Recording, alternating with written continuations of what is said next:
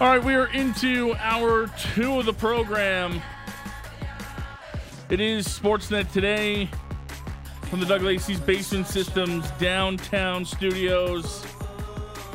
Alongside outstanding producers Cam and Taylor on this Monday. And look who happens to be back in the studio. If it ain't Pat Steinberg. Hi, Patty. Hey, buddy. He still has a pretty big hammer. Yesterday I saw beavers for the first time. I've Tonight it's the Falcons and the Buccaneers. Stuff, buddy. How's Europe? Uh, it was uh, good. It was good. It was Good? good. It's good to be back. Good to have you back. Uh, it was fun. It was a fun trip. It was a weird trip. It was a good trip. Uh, it was a long trip too. Sixteen days on your own. Whew. Uh, but yeah, it was good. It was good, and uh, yeah, I'm happy to be back. We're So, glad to have you back. It's good to be back. It's for sure. been uh, it's been a couple weeks. Back doing some Sportsnet today with us. We've got the Shaw Charity Classic on tap this week. You mean you're going to be out there a couple times, and the return of Flames Talk this afternoon as Yeah. well. So the summer hiatus. You're going to go on break again, aren't you? We're going to take a one, little one bit more, more. one more week, and then after So- then after Labor Day, it's uh, We're back in it. balls to the wall. Ball to the wall. Uh, yes, again, all of our guests joining us down the Atlas Pizza and Sports Bar, our guest hotline. Had John Hodge on in hour one, chatting all things CFL. That podcast will be up shortly wherever you get your favorite podcast Google, Amazon, Spotify, or your favorite podcatcher. Well, Pat, why don't we catch up on some of the things uh, we've missed you for over the last couple of weeks? Sure. First things first, I know you could probably get into this more with Vickers on Flames Talk, but I remember asking you on your last day before you left, hey, do you think there'll be any moves by the time you get back? What did I say? I think you said one. I think there's gonna be you said there was at least one by Nope. the time you came back. No? No, no, no. I'm saying no. There Oh wasn't. no, any. there wasn't any moves. No. Nope. Nothing happened. It's been very quiet. Sam Honzek Yeah, there's like signed a, up. I, I, I, I got to be honest with you. I was pretty, uh, I was pretty disconnected, uh, especially the last three weeks or so. Since getting since getting back on this side of the planet, I, uh, I've been a little bit more dialed in. But I feel like what they they announced the the Kiprusoff retirement. They hired an American League coach. They signed Sam Honzek. Those are Yep. kind of the the three more or most significant decisions or most significant moves, at least from a, a flame standpoint. It's funny, I paid way more attention to the CFL than I did anything else. Just because just because I was still writing over there. I was still doing Yeah. my I mean like it's it's fun. Like I enjoy because I uh, what the I was over there and especially in Paris and Berlin. I was there for like an extended period of time. So when you're by yourself, it's cool to just kind of go find a cafe and pretend you're a local and write an article there. I uh, uh, I enjoyed it quite a bit. So uh, I've been way more dialed on the Stampeders and and the CFL than anything Flames wise. But that's because there's been nothing to be dialed in anything to- on the Flames. to dial into, you pretty much went through it all there. And while it all has repercussions and they all have, you know, outcomes, it'll be cool to see Kipper's night happen against Pittsburgh. Trent Cull's obviously a, a big hire to replace Mitch Love. Getting Honzek signed is is an interesting one, and as our pal Ryan Pikes mentioned, it's an interesting one because it can technically slide twice if Honzek is under ten games the next two seasons. So that's an interesting piece of news to watch for as well. Basically, they, they they could have him on this deal for five years. Yeah. Uh, the the one that's most significant is next season, so 2024 25, because he could play in the American League all year that year or most of the year. As long as he plays less than 10 NHL games, he would get four years of an entry level deal in pro hockey, which is a nice option to have. Now, if you're the Flames, you're probably far more interested in him um, playing in the NHL if, if possible. Like I think you'd rather him be playing and and you're like, oh well, it's only we, we don't get to take advantage of that. That means that he's good enough to be playing at the highest level. But it's a it's a nice option to have, and it was a no brainer. Like they had until I think mid December or something to sign him to his deal and still get the benefit of that of that entry level slide. So it's it's good they did. It's uh it's always nice to have that in your back pocket if you need it. I think they they, they had that happen with Rasmus Andersson. I believe he uh, had his entry level contract slide a year. A couple of other guys have been uh, privy to the same benefit of the late birthday and signing while still uh, signing still while in the same year that you were drafted. Yeah, so good good work by the Calgary Flames. We still await, you know, the the Noah Hanifin situation. We're still waiting on word from Elias Lindholm. Uh, you know, training camp's getting closer for this team, but I mean, still got a couple weeks of August to go before we're talking about anything in in you know terms of, of, of going into training camp and of having guys there and, and talking about that storyline. So it'll be interesting to see. Like we said, still got time for Craig Conroy and the Flames to have something happen. I, I wondered. I think you were probably back in for the in um, North America for the Erik Karlsson trade. Uh, nope, nope. No, I was still- uh, I was in Germany. I Okay. uh, I remember I was uh, I was in Berlin at the time when uh, when they made that deal because it kind of I remember because you're eight hours ahead, so it was in the afternoon. You get something from Friedman, and it was hey, I think that there's something happening today, and then a few hours later, it was done. I uh, I that was that's really the the biggest piece of news all off season anywhere in the league. It has been quiet everywhere in the NHL. Well, and that sort of led us to the last couple days uh, after the Karlsson trade to you know wonder about if that was something that was holding up the rest of the league. That hasn't been the point, hasn't been the case as of yet.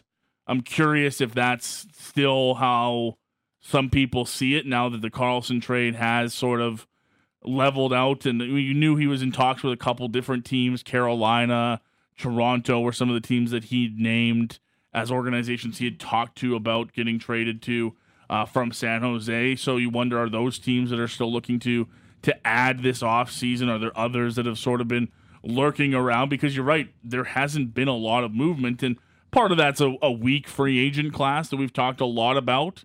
But part of it is there's just not a lot of salary cap space to go around for for any team. Boston loses Bergeron and Yep. today Krejci, and because they were on such sweetheart deals, still only walked out of it with like four hundred thousand dollars in cap space. There's just not a lot to to go around for guys when in terms of of money. So I'm curious to see. Uh, they moved out a big contract in Karlsson, but how many other teams even have the money to go out and do something, even if they wanted to? Well, I know uh, just uh, ha- having using started using my phone again since being back the last three or four days. Just even even talking to people flames wise, and I know there's a lot of talk about. Well, why the hell haven't they done anything yet? It's what August 14th, and they still haven't traded Hanifin or Lindholm, or what? What what is happening? What is Conroy just sitting on his ass and doing nothing? Well, I, I think a couple of things. First of all, I think that yeah, the the cap space situation we all knew it was going to go up a million bucks. Like we all knew it, it was trending that way going into the draft. And then I don't think it was a, uh, I don't think it was a surprise when we found out that it was only going up a million, but it still has really held up a lot. Like, for instance, like look at what Tree's got to do in Toronto. Toronto is like they're, they're probably they're probably behind closed doors working 15 hours a day trying to grind on their cap and they still have work to do even with the Matt Murray situation and all that type of stuff. Like the, there there are so many teams that as of right now are faced with a situation that you know they probably couldn't just ice the roster an ideal roster and be cap compliant come early October for the start of the season. So I think that when you have in the flame situation where everybody knows that they've got some decisions to make and everybody knows that Noah Hanifin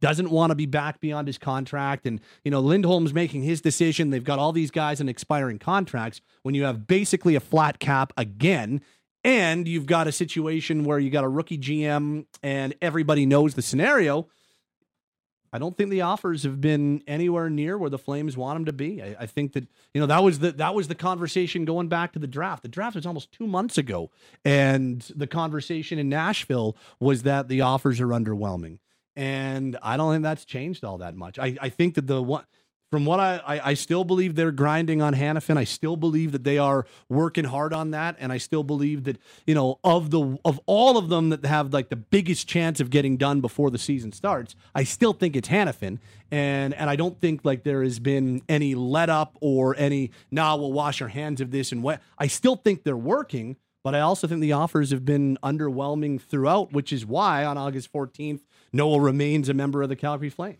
Well, let's put it this way cap friendly lists right now 12 teams that are over the salary cap. Now, that's before LTIR candidates get added on, and you can be 10% over the cap in the offseason before rosters get submitted. So that's 12 teams right Yep. now Yep. that do not have any cap space and are technically over and have to make moves to adjust their roster. Add in uh, Kings, Blues, Bruins, Sens, Hurricanes, and Kraken as teams that cap friendly lists with under a million dollars in cap space to their names today. That's half the league that has a million dollars or less as of right now to spend on anything free agents, re signings, RFAs, trades, anything. So then you have to go down the list, especially if we want to have the Noah Hanifin conversation. Okay, well, what teams are interested in Noah Hanifin, right? So half the league would have to have money out to make it happen. In some cases, significant money out to make it happen. And are some of those teams teams that we would qualify as teams that need to add to their defense or want to add to their defense? The list can get pretty short at times for for options when you're looking at it from Craig Conroy's perspective because guess what? If you're the Anaheim Ducks or the Chicago Blackhawks and you're the two teams with double digit cap space right now, 26 year old defenseman probably doesn't fit into your rebuild plans as of right now that you're going to give up assets for. Well, and I mean, why would they? Because I don't think Noah is all that interested in re-signing on a team like that, right? Yep. Like if you're Hanifin, you're now in the prime of your career and you've had a taste of the playoffs. You've won a playoff round. You've been, you know, you've been a part of something pretty exciting going back to the the last time they were in the playoffs. Like if you're him, you probably want to go and and be a be in a spot where you feel like you've got a chance to compete and be all around it and in the playoff conversation for a good chunk of time. And while he has no trade protection and he can't control where he's going to go, what he does control is where he signs next summer. What he does control is where he's playing in the in the fall of 2024 because he'll have his pick of the litter when it comes to that. The good news the good news for Calgary pretty much with everybody that we're talking about here, whether it's Lindholm or Hanifin or anybody else, is that whether it's in season, if it comes to that, and it feels like with at least a few of these guys, it's going to come to that. But in season, or even right now, in this weird kind of phony war period between the start of the between now and the start of training camp, they're really tradable contracts, right? And Yep. I don't think the Flames would hesitate eating some salary to make it that much more palatable for a team to, to bring him on and and teams are it'll ha- you have to do a whole lot more a whole lot less gymnastics than like Pittsburgh had to do on the Karlsson trade if you're trading a Hanifin because his contract's under 5 million dollars. He's got a very very easy contract to absorb much like, you know, much like Lindholm does who's got an even lesser contract or a lesser cap hit than Hanifin does. And Backlund's contract is palatable. Uh, Tanev and Zadorov have deals that are fairly easy to move here. So I think that I, I think that helps them. I think that makes it a little bit less of a hurdle or obstacle to make some of these moves. Right now, when you combine cap space and the fact that everybody knows the situation the Flames are in, I think that that is leading to, and maybe still a little bit of the whole like, oh, you're a rookie GM, let's see what you got. You add all those things into the conversation, and one guy's still determining what the hell he's going to do. Yeah, you're probably going to get some underwhelming offers for a little bit. Yeah, the Karlsson one is an interesting one to bring up to me too because if that deal can get done, and how you know what was it a year and a half ago we were probably talking about Erik Karlsson being on a contract that could never move in the flat cap world. and they only ate what a million and a half Yep. of it. Like, uh, uh, like that. That is the part that stunned me the most. That San Jose only had I- of all the teams. I, I don't. I'm not as down on what Pittsburgh has done as others. I, I I'm curious as to what they're what they're going to look like. And I don't know if I look at the Penguins as any more of a cup threat now than they were before making the deal. But like I don't hate it for them and they moved out a lot of dead weight to to get the deal done. I love it for San Jose because they got a first for Karlsson which I was not sure they were going to be able to do.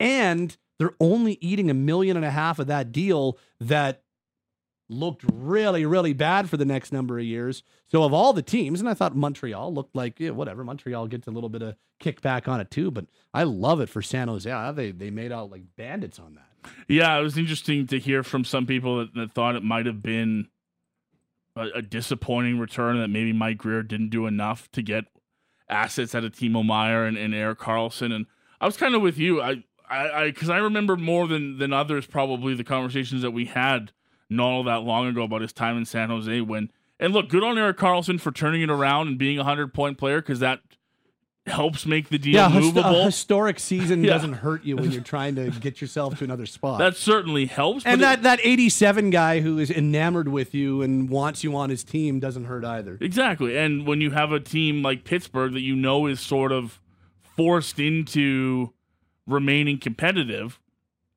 I said this last week with Julian if you're Pittsburgh and Washington, you're exactly you're forced into these situations with star players, right? You're not going to go down the road that Anaheim did with Corey Perry and Ryan Getzlaf. You're not going to go down the road that Chicago did with with uh, Kane and Toews, and you're going to try to maximize potential with these guys as long as you can.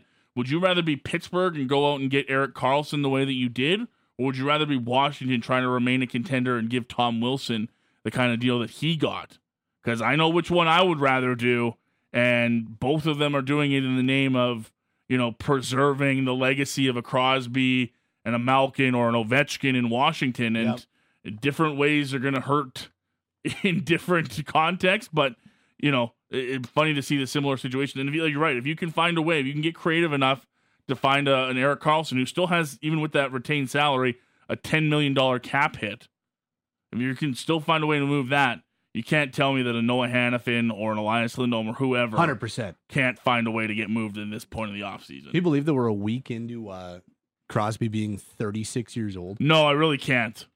That that whole thing is just And he's coming off an unbelievable oh, one of his best years. If you're Kyle Dubas, you and you go in there, you're like, yeah, well, for sure we're going for this. That thing. was the thing that I forgot the most. That when like I knew that Burke and Hextall weren't in Pittsburgh anymore, but I was as I was thinking about the Karlsson deal, I was like, oh yeah, that's right. Dubas is the GM there. I, I like that. Well, he completely... named himself the GM there. If you missed that, I remember he was searching for a GM when he got the president role there. I did miss that, yeah, but I just kind of I picked up on that yeah, a couple of days ago. yeah, ago. he just kind of uh, slid it in there. We're, we're going to make some ads to the hockey stuff, and I'm just going to do the GM. I am the GM now.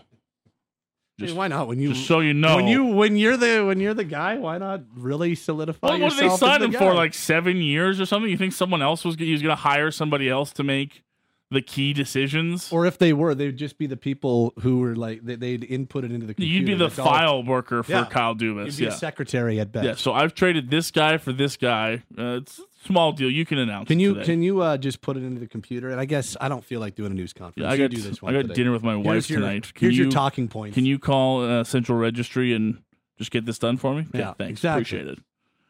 Uh, let's we'll come back on the other side. I'm excited to chat some Stampeders football for you. Yeah. with you because obviously you've been keeping up with your Monday morning quarterback articles at CFL.ca. Um, disappointing season for the Calgary Stampeders. Week ten was full of. Uh, I mean, the quarterback storylines across the CFL right now. How about how about Wedley picking up on like? Welcome back, Patrick. Your curse continues. You pick the Argos and the Stamps one. You pick the Stamps and the Lions one. Jeez, Wedley, you are way too dialed in on the CFL.ca picks I make. It's it's one of the fun Wedley, get a life. Come on. Yeah, come on, Wedley. No, I love Jeez, you. I mean, I mean, of, of everybody on the text line, I missed Wedley the most. Really? Well, That's he's nice. the most regular texter we have. That's fair. And so. he's the most dialed in. He's polite, occasionally funny. We'll take it. He's, I think he's funny most of the time. Yeah. Uh, so disaster start to the year for the Calgary Stampeders. Edmonton Still hasn't won a game while you were gone. In case you missed No, that, I did not Shouldn't surprise you. Uh, we'll also check in. Uh, Dumas will give us a recap with a stamps report of what happened on Saturday, in case you missed it in BC. And uh, Taylor's still doing Jays reports, so you can get caught up on what was a very fun weekend for the Jays and Jose Bautista. That as Sportsnet today rolls on from the Doug Lacey's Basement Systems downtown studios for Doug Lacey's Basement Systems. Bowing foundation walls, cracked foundation. We have a simple permanent solution to stabilize your foundation. Contact Basement Systems. They're all things basementy. Visit dlbasementsystems.com. Steinberg's back, along with myself, Logan Gordon. Hour two continues next here on Sportsnet 960 The Fan. It was a disappointing performance for the Calgary Stampeders heading into BC, looking to gain some momentum after a big win over the Toronto Argonauts in week nine. That momentum would be stuffed by Vernon Adams Jr. and the BC Lions, 37 to 9. Your final score. Lions move to 7 and 2. Stampeders fall to 3 and 6 with a big home game coming up against the Winnipeg Blue Bombers. To look back on Calgary's loss to the Lions on Saturday, here's your Monday Stamps report with Patrick Dumas. This, this is the Stamps Report with Patrick Dumas. The Calgary Stampeders returned home after what was an absolute beatdown at the hands of the BC Lions on Saturday evening. They fell 37 to 9 to fall to 3 and 6. The Stamps have yet to put together two wins in a row and still sit fourth in the CFL's West Division. And for Coach Dickenson, it's all about staying together right now. Uh, it was disappointing. Um, it was not our best, and uh, a lot of things on there were real frustrating.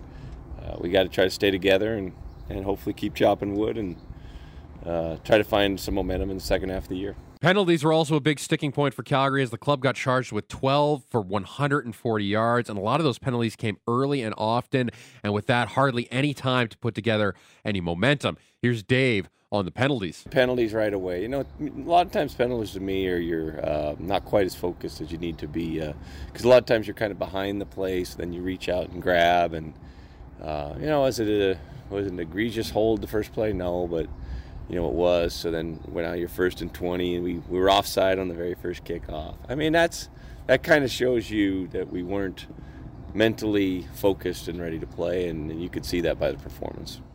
Four penalties in the first quarter, and the red and white were down 17 nothing after one quarter of play. And for an offense that has struggled to start this season, getting into a big deficit early is almost impossible to dig yourself out of. Quarterback Jake Maier has had to deal with his fair share of inconsistencies this season. Despite not turning the ball over, they did not have an offensive touchdown. The Stamps only have one offensive touchdown in their last three games.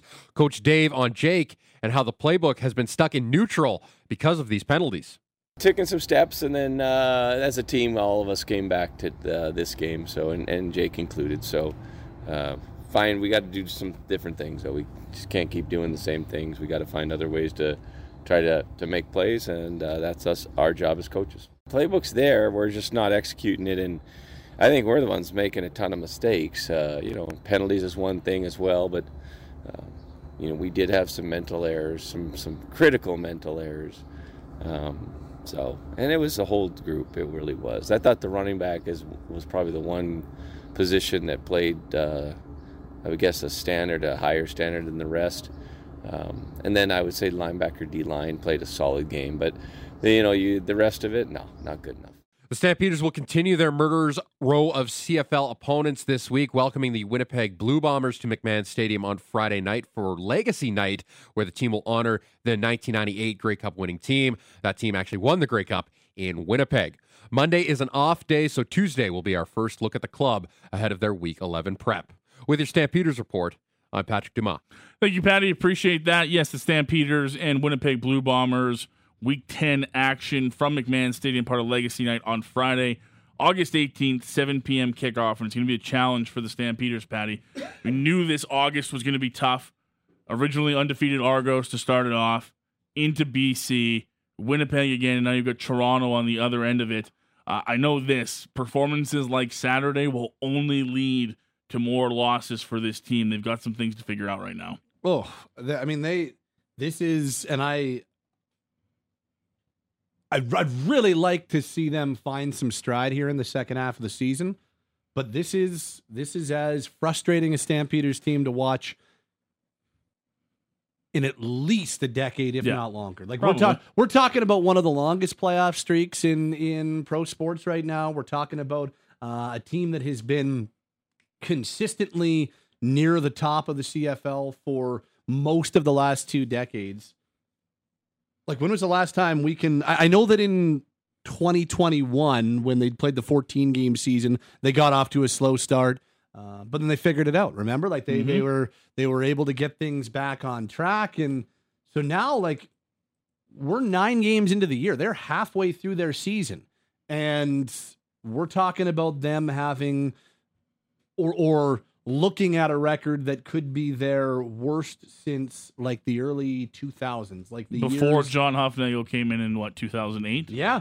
Um, they were a below 500 team in the final year, but they still made the playoffs the final year before Huff took over. And then Huff took over, and obviously they won the the, the Grey Cup in year one in 2008. Uh, So we're talking about 15 years here since they've been looking at a below 500 record to start a year. And like even that 2021 year where they started off poorly, they still finished 8 and 6.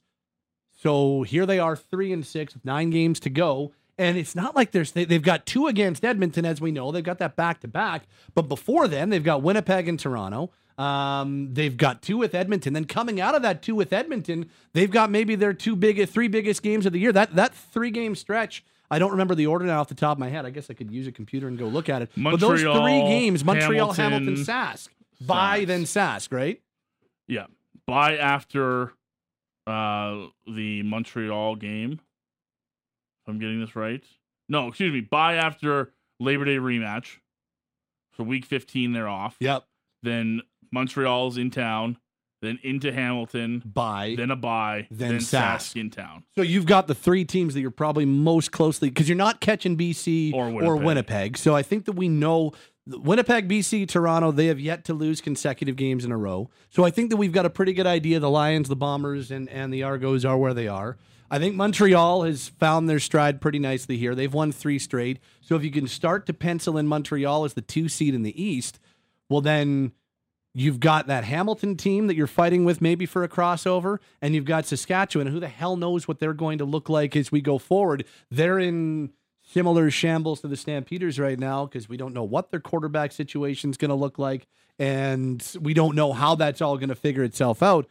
So those games against Sask and Hamilton specifically, and to a lesser extent Montreal, those are huge, and that that that's considering or or almost assuming that they win both games against the Elks, which they need to do. Yeah, that's Yeah, that, that is not unquestionable right now.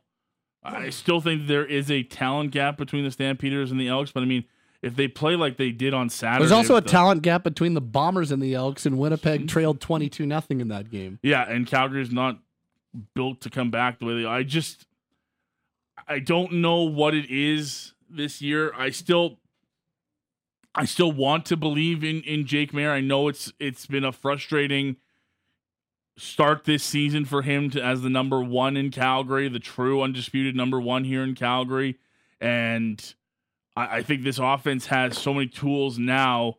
If you start talking about Marken Michel in there, if Markeith Ambles can come in and be an important part of the team again, Ka'Deem Carey's back healthy. There's really no excuses for Jake. Do I think he's gotten all the time in the world to to sit in the pocket and make decisions? No, he hasn't. But he also hasn't done a good enough job of, of pushing this offense down the field.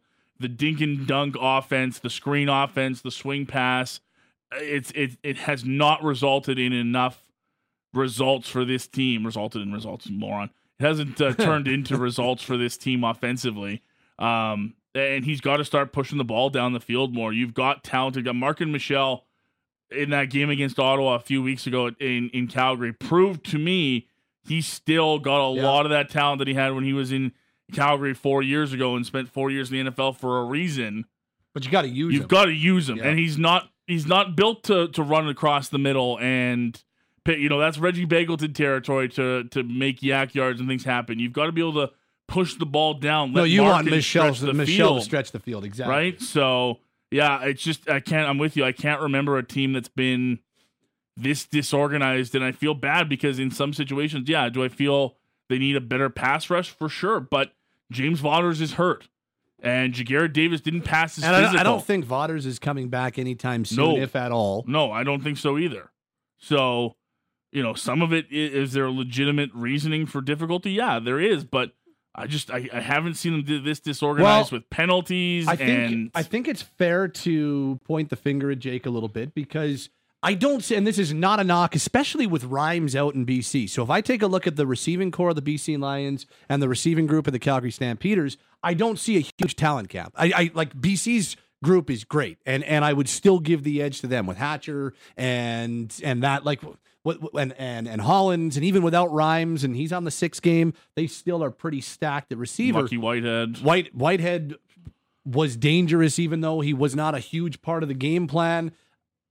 But you know, you're talking about Begelton and Michel and Odom's Dukes returns, and so you're like, yeah, there's a there's a decent group of receivers, and Ka'Deem Carey comes back, so Yep. all of a sudden you've got a little bit more of a, a threat and a, and a nice kind of two headed monster at running back.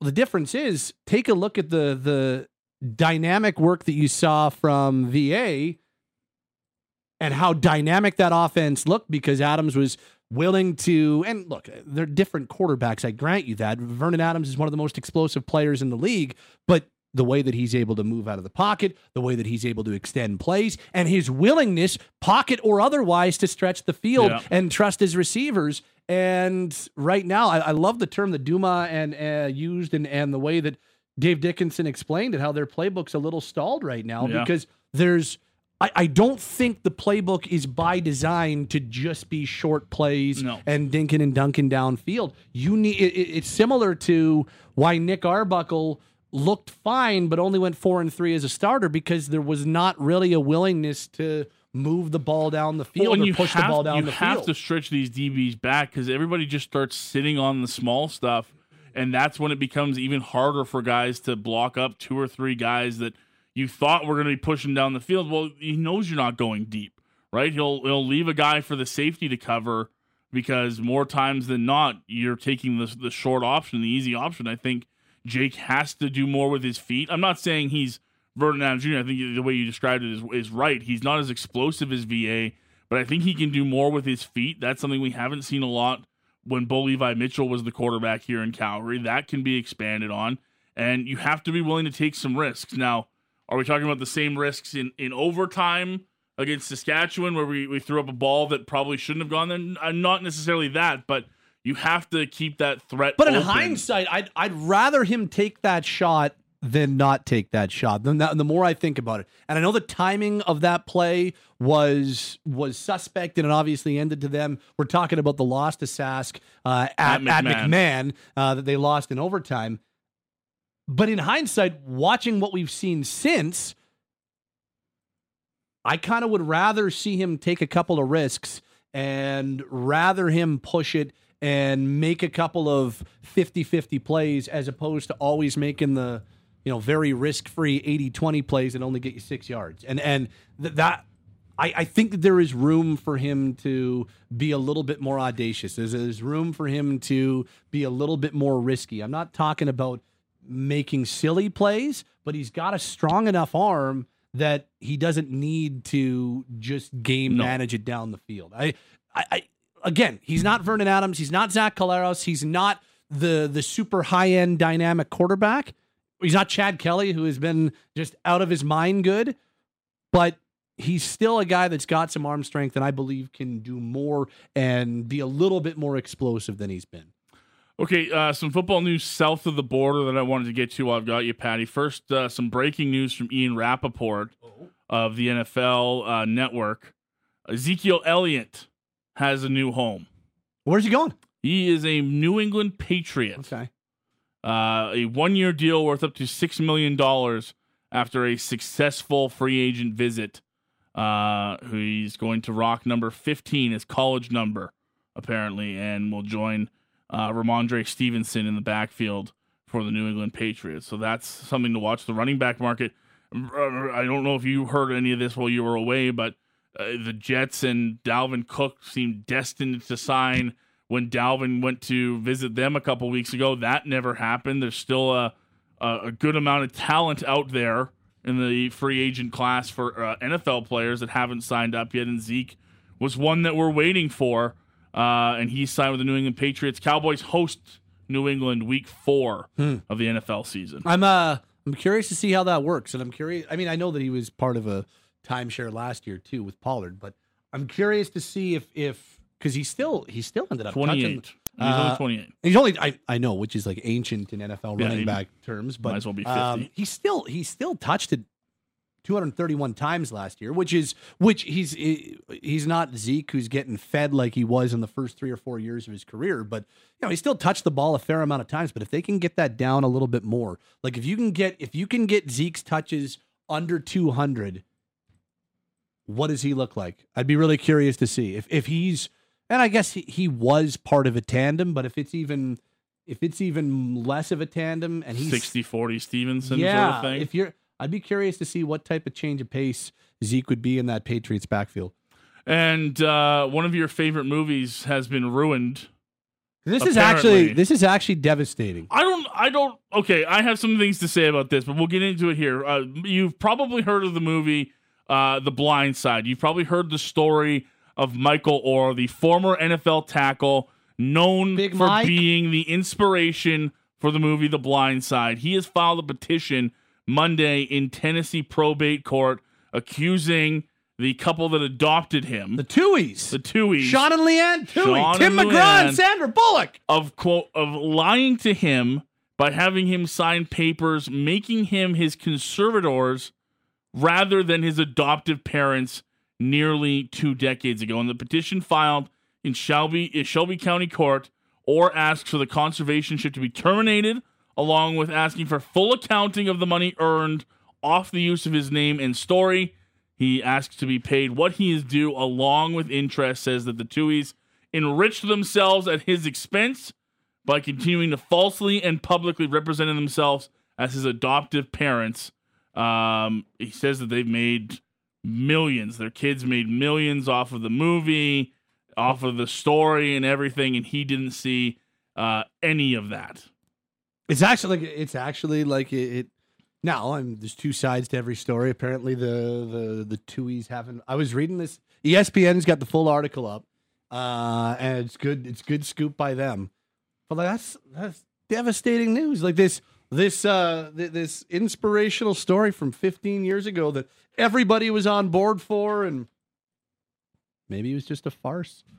Okay, so this is my immediate problem, and I, I will whatever the court decides. Uh huh. will be the the truth uh, as it stands. Mike, Big Mike, how, you're how old now? And why is this just coming up now? He just he just discovered it now. You read the You- story, so you've never bothered to look at any. This has gone on. This movie made millions of dollars. You would have stayed in contact with the Tuohys, and wow, you guys are doing really well over the years. It seems like life's going pretty well for you. Well, a few you never bothered to look at any of the paperwork ever. few things. So number one, it's- and it's kind of explained in the story. So number one, uh, he was focused on his football career for the longest time. So really wasn't he was really focused on you know uh, what he played nine years in the NFL. So he was he was really focused on his football career. So it wasn't as and it was a lucrative football career. So Sure. it wasn't wasn't as worried about some of the uh, nitty gritty in that respect. Number two, he was trusting, right? Like he he trusted these people, and um, it it feels like there's a potential for him having been misled. And is there possible naivety on his part? For sure, absolutely, but doesn't change the fact that might have been misled. And it also feels like he's been straight up lied to because the the Tuohys, the the couple portrayed by Tim McGraw and Sandra Bullock in the film, which I literally saw two weeks ago on the plane. I was or three weeks ago on the plane. I was like, damn, I love this movie. This makes me cry all the time. Um, well, apparently they lied too and said, said that they didn't make much money off of it. When it turns out this blockbuster that went that went for three or four hundred million dollars in gross revenue, they were making two and a half percent on on all of the home video sales, all of the theater, and so they weren't necessarily forthcoming with it. So it's all no offense, but he's still the guy that matters the most in the story. If if all of a sudden you find out that well they lied to me, said I was basically adopted, and then all of a sudden you felt misled, I'd be uh I'd be I'd be sitting there with an axe to grind as well and trying to get. I mine. don't I don't disagree. I just I wonder as a guy. I think he's turning thirty seven or thirty. I, I can't remember now. I have it right in front of me. I should look. Thirty seven. He turned thirty seven in May. I just at at some point of of an NFL career where you were making good money and could have had seven year NFL career. a lawyer. He started 110 games, won a Super Bowl with the Ravens. Yep. Um, I just and look, maybe maybe he was overly trusting, and I'm sure that's been a situation for for many that people take advantage of people in that sense. But it's just it's going to be one of those ones. It's going to ruin the movie either way. It's already done. It's- Movie's ruined. I'm not going to watch it anymore. Tim McGraw's a lion and cheater, and still love Tim, but now he's portrayed a liar. I don't like that very much. I don't. It's a it's Sandy a B. it's a super. It, it it's got some super troublesome uh super troublesome undertones to it. So I uh, was that was a very sad piece of news when I read it today. I was not very happy with No. that. Uh, let's finish up the segment, Pat. Uh, big weekend for the Jays off the field uh, with the Jose Bautista ceremony going to the level of excellence. Uh, didn't exactly match it with performance on the field, at least uh, up until Sunday's game. Look at the latest on the Jays. Taylor Dingman's got today's Jays report. Time now for the Jays Report on Sportsnet 960 The Fan. Here's Taylor Dingman. On Friday, the Cubs came out swinging. Two homers in the top of the first inning gave them an early 3 0 lead. They didn't stop there, adding on another three runs in the fourth to stretch their lead to 6 to nothing. But the Blue Jays weren't backing down. Cavan Biggio's single, followed by Alejandro Kirk's, put the Jays on the scoreboard at 6 to 1. And despite Brandon Belt's late homer, the final score was 6 to 2 in favor of the Chicago Cubs. Saturday, the Blue Jays looked to rebound. Vladimir Guerrero Jr. opened the scoring for the Jays with an RBI single in the third. However, the Cubs responded with a strong fourth inning. Bellinger's RBI single and Swanson's three-run homer put the Cubs ahead four to one. The Jays came back in the fifth with a Whit Merrifield two-run homer and a Santiago's ground rule double that tied it at four. But Christopher Morel's RBI double in the ninth sealed the win for the Cubs. Sunday marked the final showdown of the series. Ryu took the mound after uncertainty and the Cubs got off to a quick start with Swanson's two run double in the first inning. But the Blue Jays quickly answered back. That's a high fly ball. Deep right field. That one's not coming back. That baby is long gone. And just like that, the Blue Jays are on top. Daulton Varsho's home run combined with timely hits from Guerrero and Springer gave them a solid 5 to 2 lead. The Blue Jays continued to pour on the offense with a Varsho and Guerrero single, extending the lead to 8. Patrick Wisdom hit a two run homer in the fifth. However, the Blue Jays remained relentless. Espinal, DeYoung, and Merrifield contributing to their commanding 11 4 victory. The Blue Jays will have an off day today before taking on the Phillies in a two game set. Catch the Blue Jays all season long right here on Calgary's home of the Blue Jays, Sportsnet 960 The Fan. Thank you, Taylor. Appreciate that. Yes, an off day today for the Toronto Blue Jays before two at home against the Phillies. Some of your text at 960 960. Lots of reaction to the blindside story, Pat. Would you say that Michael Oher has been blindsided by the Tuohys? this one says, I don't know about this. This one says, this text says, didn't the dad own a bunch of Taco Yeah, I did. Uh, that that was at least in the movie. Um, I, I don't. Tuohy? I didn't actually know. Sean was Sean. Sean Tuohy was a Yeah. big Taco Bell entrepreneur in the movie. Uh, They were a very well-off family to begin with. This one says, What? A Disney movie lying or stretching the truth and embellishing? Shocker. What's next? Remember remember the Titans? They didn't actually do practices at 3 a.m. in Gettysburg? I They just sure, watched. they sure did sing in the shower though. Ha. That's for you. good. that- that's for Boomer. Boomer, lo- Boomer loves Remember the Titans. Sunshine. Sunshine. Ain't no Uh, who's a bigger deadbeat? enough. Friday Night Lights, Tim McGraw, or Blindside, Tim McGraw? Ooh. Because remember in Friday Night Lights, he was I- the abusive father. I do. in- you know, that's a good, that's a good football movie. I actually. I, I actually like with nobody. Is there anybody in that movie that has gone on to like a real career? I mean, Tim McGraw was already in it, but like of all the main characters in Friday Night Lights, who's gone on to like having Uh, a, a really solid Hollywood career. Didn't the girl? I can't remember her name now. I want to say the Connie Britton played Mm. Tammy. Definitely did go on a major Hollywood career. Well, She's she's in she's she's on Nashville at least. Yeah. Like she White Lotus. A major Hollywood career? Is you're gonna fight me that Nashville's a major Hollywood career I because would- I would. but I would say I would that disagree. She, uh, I guess Billy Bob is Apparently, Michael B. Jordan. Michael B. Jordan was in. oh yeah, he was, Apparently. as Vince Howard. He is not billed on the main cast on Wikipedia. Mm. He is on the Google cast. Actually, He I think, is? I'm gonna say that Blindside Tim McGraw was the bigger deadbeat. Well, now that we Hiding know this, his- now he's Friday Night Lights. Tim McGraw was as, just like, trying this to altruistic hero. was trying to push his kid to be better at football. Like Billy Bo- Billy Bob was already established, Established. in Friday Night Lights. Connie Britton had been on TV a while too, and now she's still on TV. Tim McGraw was an established country superstar at the time, but like I don't know, Nobody else really did anything. not Jesse really. Plemons was also in there. But Yeah, these well, are that sticks these are with- bit roles. Didn't really Bigger. go on to do anything. His movie won an Oscar. His movie. Hmm. Jesse Plemons. He isn't was that, in uh, it. Isn't that Todd from Breaking Bad? Yeah, I think so. is. Yeah, Uh, maybe the biggest psychopath. Ryan villain Gosling was in Remember the television Titans history. for that texture. Yes, and remember the Titans. Lots of people have. Oh yeah, huge careers. Yeah, Matt and Cochran, Al Pacino, any given Sunday, not. Uh, this one says the quarterback was in 42. Like the Jackie Robinson movie? Yeah. Hmm. Disappointing. Better movie, Friday Night Lights or The Blind Side? Friday Night Lights, especially now. Someone saying that Garrett Hedlund counts. I don't know if that's true. Like I, I was like, I kind of recognize that name, and I'm looking through the movies. I'm, I don't know.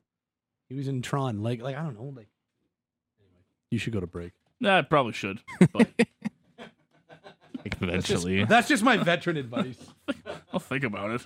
Yes, and as, uh, just as out. somebody texted on my my personal phone, Hmm. Jesse Plemons is married to Kirsten Dunst. He's he is big. quite Really? You didn't know that? No. He's quite he's quite like he's he's a he's probably the biggest household name. Him or Michael B. Jordan. I did not know that Jesse. But Plemons again, those was- guys were bit roles. I didn't even know they were in the movie. No. That was fun, Pat. It's nice to have you back. Good to see you. You just married Kirsten Dunst in 2022, by the way. Yes, but they've been it- dated dating quite a long I time. know that. Good for him. Um, you got Flames talk next. I do. Is that exciting? Yeah, Back at it? Forward to it. Yeah. Little little little off season limited time engagement of uh, Flames talk. Couple weeks, then off for a week, and then back And at back it, ready forever. to go for the rest of the season after Labor Day. Love it. Uh, fun hour with you, Patty. We'll do it again tomorrow. All right, buddy. Uh, for Cam and Taylor, outstanding producers here on Sportsnet today. Thanks to John Hodge for joining us. Thank you for listening live or on the text line, for texting in at 960 960. We appreciate you. Flames Talk is back. It's next. Steinberg, Vickers, got you for Flames Talk for the next hour right here on Sportsnet 960 The Fan.